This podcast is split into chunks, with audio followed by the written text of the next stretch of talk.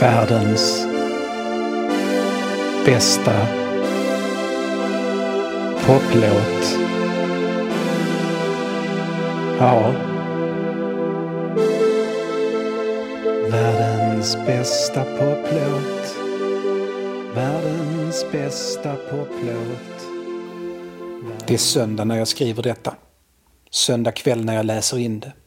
Den 23 januari 2022. I fredags nåddes vi av nyheten att Meatloaf dött. Ja, Meatloaf. En av de största artisterna om man ser till sålda skivor och en artist som lyckats bli relevant och bästsäljande i två generationer musikköpare. Först i slutet av 70-talet och sen, till allas, inklusive sin egen förvåning, igen i början av 90-talet. Hans stämma var direkt igenkännbar, kraftig och uttrycksfull. Om än inte lika omfångsrik som det där som räknas som de stora rocksångarna. Meatloaf var ingen Dio, ingen Roger Daltrey eller Lennon eller Stevie Wonder eller någon annan än Meatloaf. Han var först och främst skådespelare. Det var i skådespeleriet han började och även om det var som skivartist han hade sina största framgångar så underhöll han sin skådespelarkarriär hela tiden.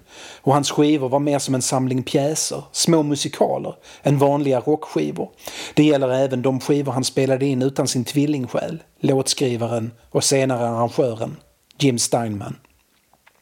Tillsammans skapar de två några helt otroliga skivor Steinmans låtar blev som mest Steinman när Meatloaf sjöng dem.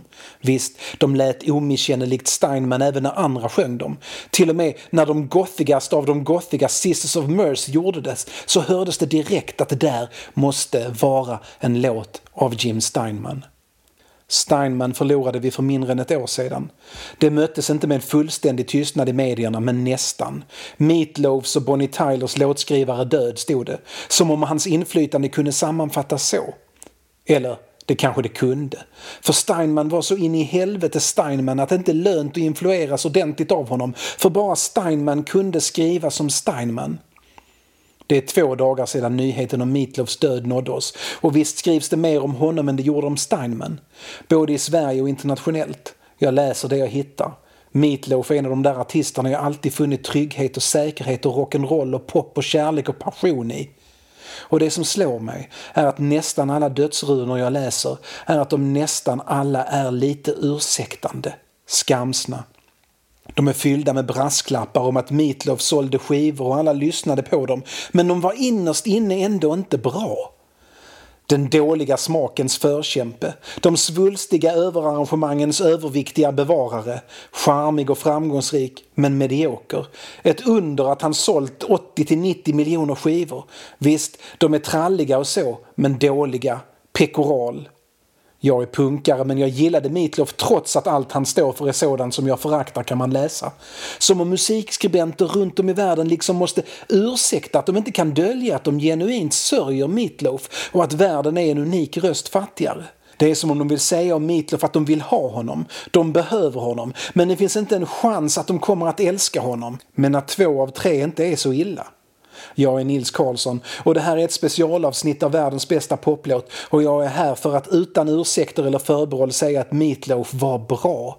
Jag nöjer mig inte med två av tre utan går hela vägen ikväll. För mycket är inte nog. Och inte bara det, jag är här för att säga att Meatloafs samarbete med Jim Steinman är bland de bästa vi har i vår flera tusen år gamla musikskatt. Och jag säger det inte ironiskt, jag säger det uppriktigt och ärligt och just nu, i denna stund och möjligen för alltid, är världens bästa poplåt Meatloafs och Jim Steinmans Bat Out of Hell från skivan Bat Out of Hell från 1977 inspelad 1975 men utgiven först två år senare eftersom inget skivbolag fattade vad de lyssnade på när de hörde den för första gången.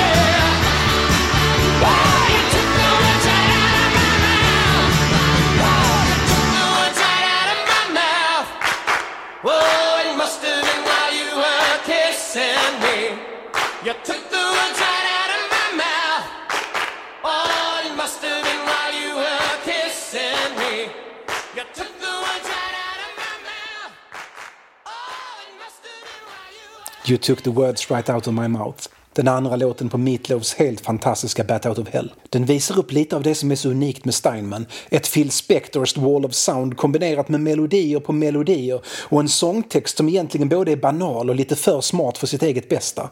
Den visar också upp vad som gör Bat Out of Hell till hans bästa skiva. Todd Rundgrens produktion och gitarrspel. Rundgren är utan tvekan ett geni och det är inte bara på gitarr utan på nästan allt som har med musik att göra. Utan honom hade det inte blivit någon Bat Out of Hell. Han spelar alla gitarrer på skivan och han gör det helt fantastiskt. Det finns gitarrsolon på Bat Out of Hell som världsberömda gitarrsolon drömmer om att vara i sina mest febriga önskedrömmar. Flera av dem skulle lätt platsa på min 10 i topplista över gitarrsolon men det stannar liksom inte vid det. Kompgitarrerna är rätt igenom fantastiska de också och de små filsen. Rundgrens bidrag till skivan är förutom gitarrerna två. Viktigast är kanske att han finansierar den. Ingen ville betala inspelningarna men Rundgren tyckte att konceptet var fantastiskt och ställde upp mot löften om framtida betalning. Och han betalade musikerna, han betalade studion, mixningarna och eftersom han ville att skivan skulle låta som Bruce Springsteens Born to Run på steroider så betalade han för det han menade var den stora skillnaden mellan Born to Run och Springsteens två tidigare skivor Greetings from Asbury Park, New Jersey och The Wild, the Innocent and the East Street Shuffle, pianisten Roy Bittan och trumslagaren Max Weinberg. Och han hade inte fel. De betydde otroligt mycket för hur Springsteen lät. Han var inte dålig innan, men på Born to Run hittade Springsteen liksom Springsteen. Rundgren såg Bat Out of Hell som en sorts skruvad parodi på Springsteen. Springsteen var ärkeseriös i sina observationer av unga vuxna i amerikanska ytterstadsförorter och i Steinmans sju låtar fanns samma förorter också förpackade som berättelser men skruvade till max. Rundgren tyckte skivan var hysteriskt rolig och han tyckte Steinmans ambitioner att alla instrument skulle låta högre än alla andra instrument var underbar. Och han och Meatloaf klickade som personer, inte minst eftersom Meatloaf var skådespelare och ju var bra på att ta regi. Rundgrens andra bidrag var att han, ibland av budgetskäl och ibland konstnärliga, sa nej till några av Jim Steinmans mest ambitiösa idéer och infall. Man kan inte spela in en rockskiva billigt och samtidigt använda sig av en 20 man stark gosskör. Nej, vi kan inte heller spela in gospelkörer i olika kyrkor för olika akustik eller ens alls. Vi behöver inte en hel symfoniorkester och verkligen inte på alla låtar. Han lyckas ändå leverera en skiva som låter storslagen och påkostad trots att det är en extrem lågbudgetproduktion. När man ställer Bat Out of Hell mot punken, Meatloaf mot punken så kan det vara värt att tänka på att Bat Out of Hell är ett verkligt do-it-yourself-projekt och faktiskt billigare att spela in än Sex Pistols, Nevermind the Bollocks, Here's the Sex Pistols. Jim Steinman var såklart också han ett geni, och ett helt unikt sådant. Hans låtar, genom hela hans karriär, går mycket ut på att ta en idé och sen förstärka den hundratals gånger tills idén är överallt och totalt och utan några missförstånd helt enkelt där, Bat Out of Hell, låten nu alltså, är den slutgiltiga motorcykel eller bilolyckelåten. Allt som finns i till exempel Leader of the Pack eller Tell Laura I Love Her, den senare var den första skiva som Steinman ägde en gång i tiden, finns i Bat Out of Hell, fast miljarder gånger starkare och miljarder gånger längre. Bat Out of Hell är en tio minuter lång resa rätt in i starka känslor, hopplös kärlek, rena kvinnor och farliga män och den oundvikliga kraschen när längtan efter henne med stort H har fått Meatloaf att missa den plötsliga kurvan så bara ligger han där och dör i den gassande solen, söndersliten och förvriden intill sin brinnande svarta motorcykel och det sista han ser är hur hans hjärta sliter sig ur hans kropp och flyger iväg. Like a bat out of hell. Omöjlig att översätta eftersom Steinman leker med ord. Han var en mästare på det, ibland lite för insnöad på det. Ibland är det nästan som att man lyssnar på Robban Broberg och fattar att ja, du har kommit på att likbil och lik din bil låter likadant, men du kan inte skriva en hel låt om det. Jaha, Det skulle du alltså. Steinmans låtar är fulla av ordliga turer där ords flera betydelser finner meningar och smarta sätt att ändra betydelse här och där. Han skrev tre skivor där i slutet av 70-talet. Bat Out of Hell följdes av Meatloaf av den också av Steinman skrivna Dead Ringer och Steinman spelade, lite dumt eftersom Steinman verkligen inte kan sjunga in Bad for Good som ursprungligen skrevs för Meatloaf men Meatloaf tappade rösten. De är tre rätt igenom enastående skivor med enastående låtar förutom Dance in my pants som är en så bottenlös värdelös värdelös låt att det egentligen inte finns ord för att fånga hur värdelös den egentligen är. Skivorna är proppfulla med stora känslor och melodramatiska sånger. Men herregud, det är inget dåligt och det är fan i mig inte dålig smak. Det är konst när den är som mest utmanande men ändå kommersiell. Inget låter som Steinmans skivor. Inget. Man kan kalla det svulstigt eller överproducerat eller vad som helst. Men med Steinman finns det inget normalläge att jämföra med. Vi kan inte tänka oss Steinman utan att det låter som Steinman. Det gäller även när han skrev åt andra. När Bonnie Tyler sjöng Steinman så lät det som Steinman. Celine Dion. Sisters of Mercy. Någonstans bortglömt finns den där skivan Steinman började spela in med Def Leppard. Den som skulle bli uppföljaren till Pyromania, men de gav upp när de var nästan helt färdiga för den lät inte som uppföljaren till Pyromania. Den lät som uppföljaren till Bat Out of Hell. De stora känslorna, de grandiosa gestaltningarna. Visst, man kanske kan skämmas lite för att man tycker om det och man är lite jag-svag eller utan kontakt med sina innersta känslor. Men herregud, vad är det för fel att använda sig av stora känslor och grandiosa gestaltningar? Vem tittar upp på insidan av 16 Sixtinska kapellets tak och tänker att ja, den där Michelangelo borde nog ha jobbat lite mer minimalistiskt och tänkt på att hålla sig till måleriets grunder istället för att sväva ut. Det är så vi ska betrakta Jim Steinman och Meatloaf. De nöjde sig inte med att vara någon sorts dussinmålare av vilka sorts tavlor som för tillfället ges mest kulturkred. Nej, de ville göra Sixtinska kapellets jävla tak. De ville göra någonting bestående och inte fruset i tiden 1975. Den eviga poplåten. Den som bygger på det förflutna men som ändå gör ett djärvt och allvarligt menat anspråk på den gudomliga evigheten och ta mig fan om de inte lyckas. Steinman behöver dock någon som höll lite i tyglarna, som han hade i Todd Rundgren. Annars kan det gå härligt överstyr som här. Härligt, ja, men definitivt överstyr. Jag tänker på Bonnie Tylers Holding Out for Hero som Steinman på beställning skrev till filmen Footloose. Den är på gränsen till för mycket och just när man tror att den inte kan bli ännu mer för mycket så drar han fan mig igång med att låta pukor spela öronbedövande sextondelar till sista delen av låten. Ändå så typisk Steinman. Jag kommer sakna honom oändligt mycket även om han egentligen inte skrev några nya låtar efter Bat Out of Hell 2.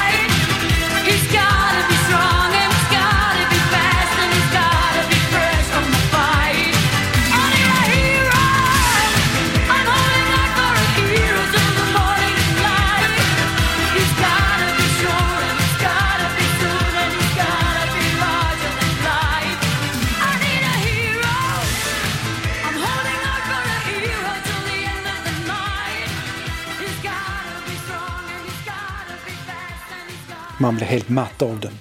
Och man fattar. Man fattar Bonnie Tylers längtan för den är så stor och så stark och den hon längtar efter och väntar kan ju omöjligt finnas på riktigt. Men det spelar fan ingen roll, för Steinmans värld är inte verkligheten. Verkligheten är för liten för honom. Den rymmer inte hans stora känslor och skådespel och längtan. Ett sista sidospår innan vi går in på det viktigaste. Bat out of hell. För det hör ihop med det. Stå ut med mig. Det här är lite min sorgeprocess. Min vaka över Steinman och Meatloaf och det vi har förlorat. Varenda låt på Bat out of hell är en djupdykning ner i en känsla. Det är känslor som är så typiska för tonåringar och unga vuxna och det är så tydligt kopplade till den amerikanska drömmen om forta bilar och gitarrer och den där kärleken och den kokande kåtheten och de är så renodlade att det är omöjligt att inte ryckas med i dem när man är så kär att ens blekta jeans spricker och där man lovar någon kärlek tills tidens slut bara för att få lite teenage kicks vid instrumentpanelens ljus bara för att sedan längta efter tidens slut för det finns inget kvar av passionen och kärleken när åren gått. Mestadels är det positiva känslor på Bat Out of Hell, i alla fall känslor som verkar upplyftande och man blir peppad av den skivan som få andra. Musiken kompletterar texterna och tvärtom. Och allt blir som en tonårsfantasi om det där livet. Är det äkta? Inte en chans. Som Todd Rundgren sa, jag kan inte föreställa mig Jim Steinman i baksätet på en bil med skolans snyggaste tjej. Men jag kan föreställa mig honom fantisera om det. Men man kan föreställa sig Meatloaf i den där bilen, för han spelar rollen perfekt. Steinman skrev personliga låtar. De låter verkligen inte som någon annans låtar, men han skrev inte om personliga erfarenheter. Det är ytterligare en sak, förutom musikerna då, som han har gemensamt med Bruce Springsteen. Han skapar berättelser. Berättelser som når in i oss och som plockar fram tankar och känslor i oss. Klart Steinman har känt det han skriver om, men han har inte levt det. Man pratar ofta om att musik ska vara äkta. Killen eller tjejen på scenen måste ha levt det han eller hon sjunger eller rappar om. Men det som är äkta finns inte där på scenen, behöver inte finnas där på scenen. I ingen annan konstform kräver vi att den som sjunger om alkoholism måste vara alkis själv, eller att den som rappar om gangstrar måste vara gangster själv. Och det ska vi inte kräva av musiker heller, och inte av kompositörer. Vad det handlar om är att levandegöra, inte att leva det själv. Steinman och Meatloaf är enastående på detta, och det är inte fejk eller falskt en enda sekund för det. Men Steinman har skrivit en låt där den nattsvarta svärtan bränner lite extra. Den totala förnedrande svartsjukan i Left in the Dark känns lite mer än bara en gestaltning. Han rör lite djupare i sig själv än vad han brukar. Givetvis kan han inte hålla sig från att göra galghumoristiska observationer, men det finns där ändå, mörkret. Och det är äkta. Mörkret som han annars inte riktigt vågade röra vid. Här är det med Barbara Streisand och halva E Street Band.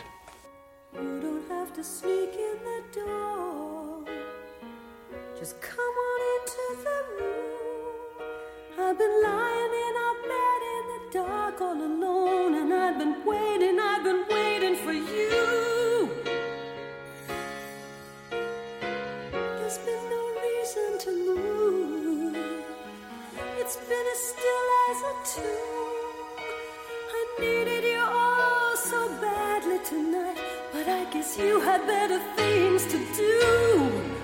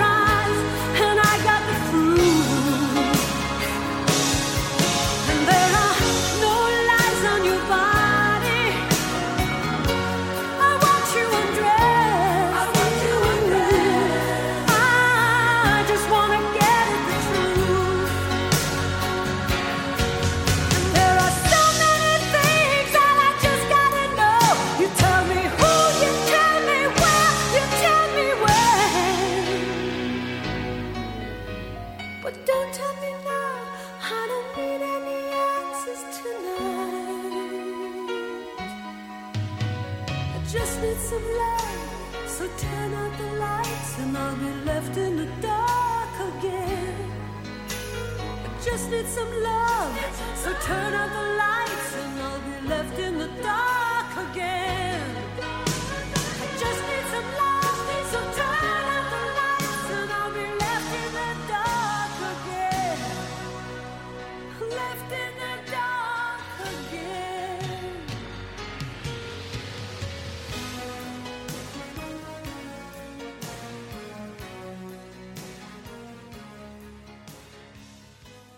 Jag kommer ihåg allting. Jag kommer ihåg varenda liten sak som om det var igår. Jag var knappt 17 år gammal och jag dödade inte en människa med en elektrisk gitarr. Men jag hörde den perfekta blandningen av power när jag för första gången hörde Battered of Hell på Pelles pojkrum på Limhamn i Malmö. Det var som en uppenbarelse.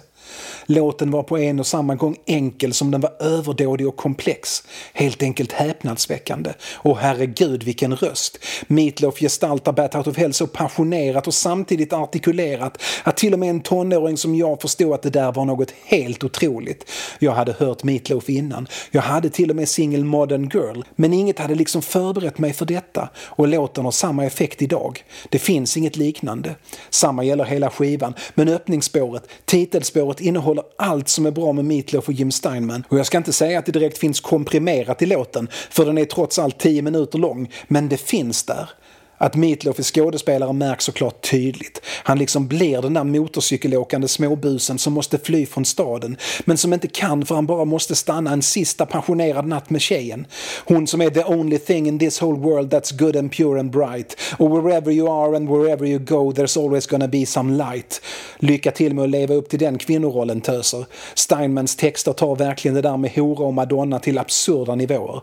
På Bat Out of Hell finns det många exempel på det men mest absurdiga av de absurda finns på uppföljaren Dead Ringer där stackars Meatloaf i More than you deserve kommer hem till sin älskade som han älskar mer än det bara går att älska någon eftersom det här är Jim Steinman-land och alla känslor står på max och han hittar henne i säng med hans bästa kompis. Han finner sig i det. Have yourself a ball with my good woman. Won't you take some more boy, it's more than you deserve. Och det blir tårar och återförening och förlåtelse och de älskar varandra igen och nästa kväll så kommer han hem och hittar henne först i säng med två av hans bästa vänner och sen med en grupp av hans bästa vänner och han höjer rösten och säger “Listen here group, have yourself a ball with my good woman” och så vidare. För han vet ju innerst inne att det trots allt är han och kärestan för evigt tills de dör.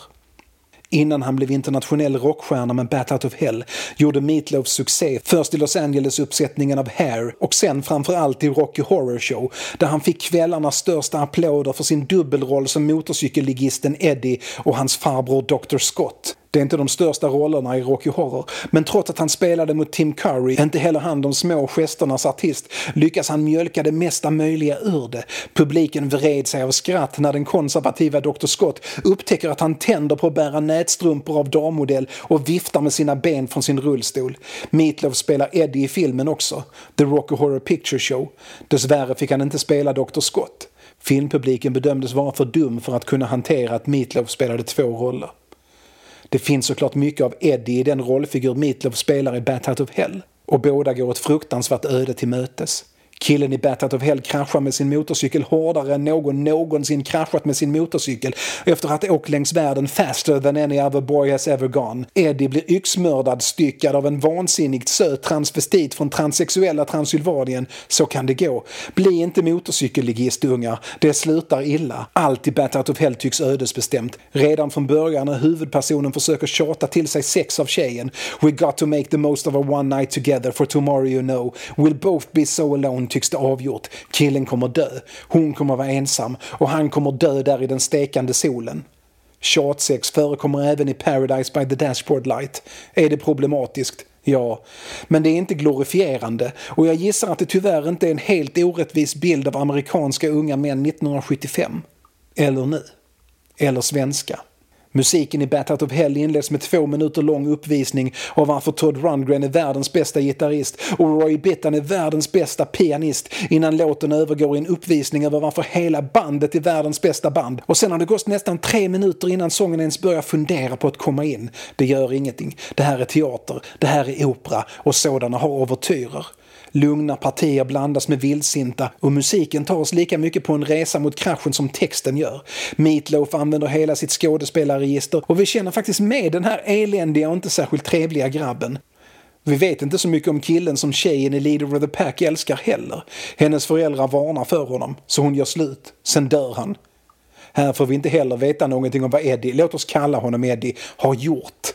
För honom spelar det ingen roll längre. Inte för henne heller. De har varandra och det här är allt de har och snart har de inte ens det.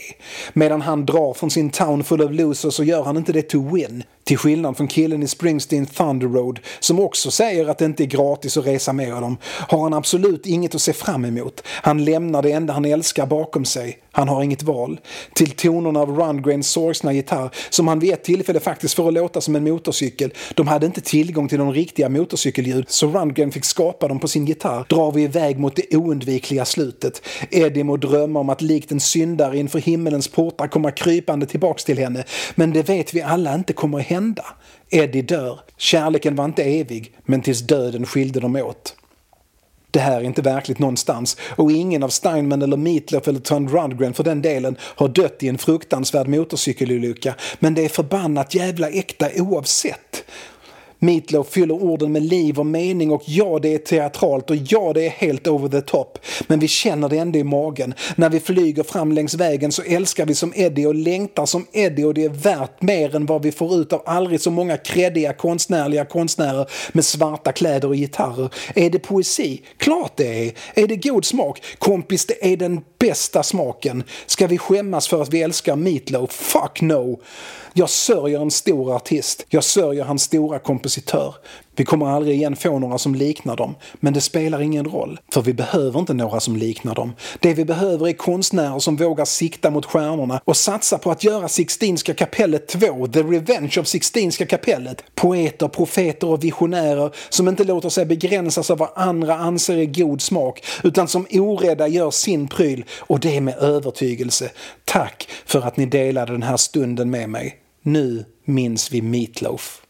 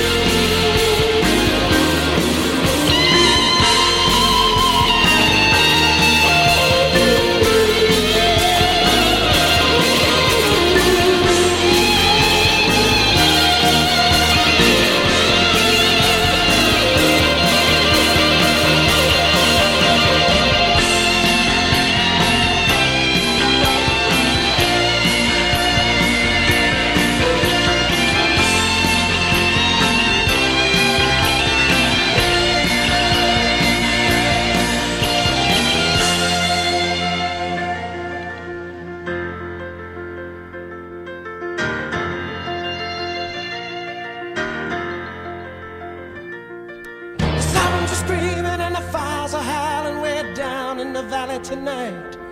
There's a man in the shadows with a gun in his eye and a blade shining oh so bright. There's evil in the air and there's thunder in the sky and a killer's on the bloodshot streets. On down in the tunnel with a deadly horizon, oh I swear I saw a young boy down in the gutter. He was starting the foam and the heat.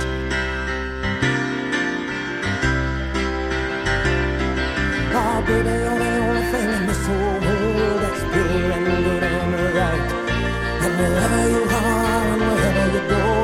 always gonna be some light But I gotta get out, I gotta break it out now before the final crack of dawn. So we gotta make the most of our one night together when it's over. You know we'll both be so alone.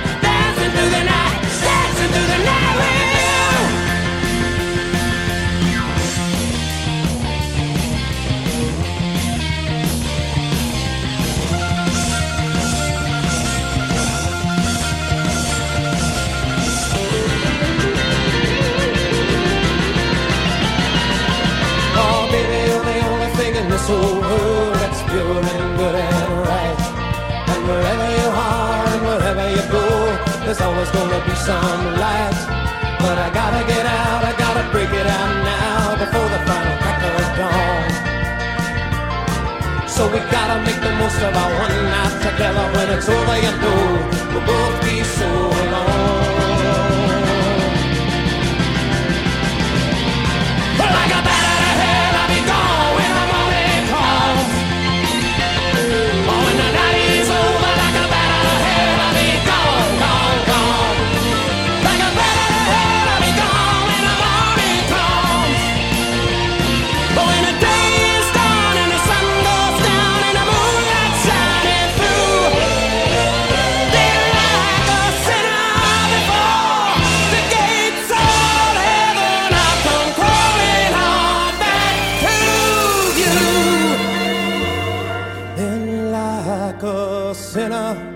before the gates of heaven, I'll come crawling on back to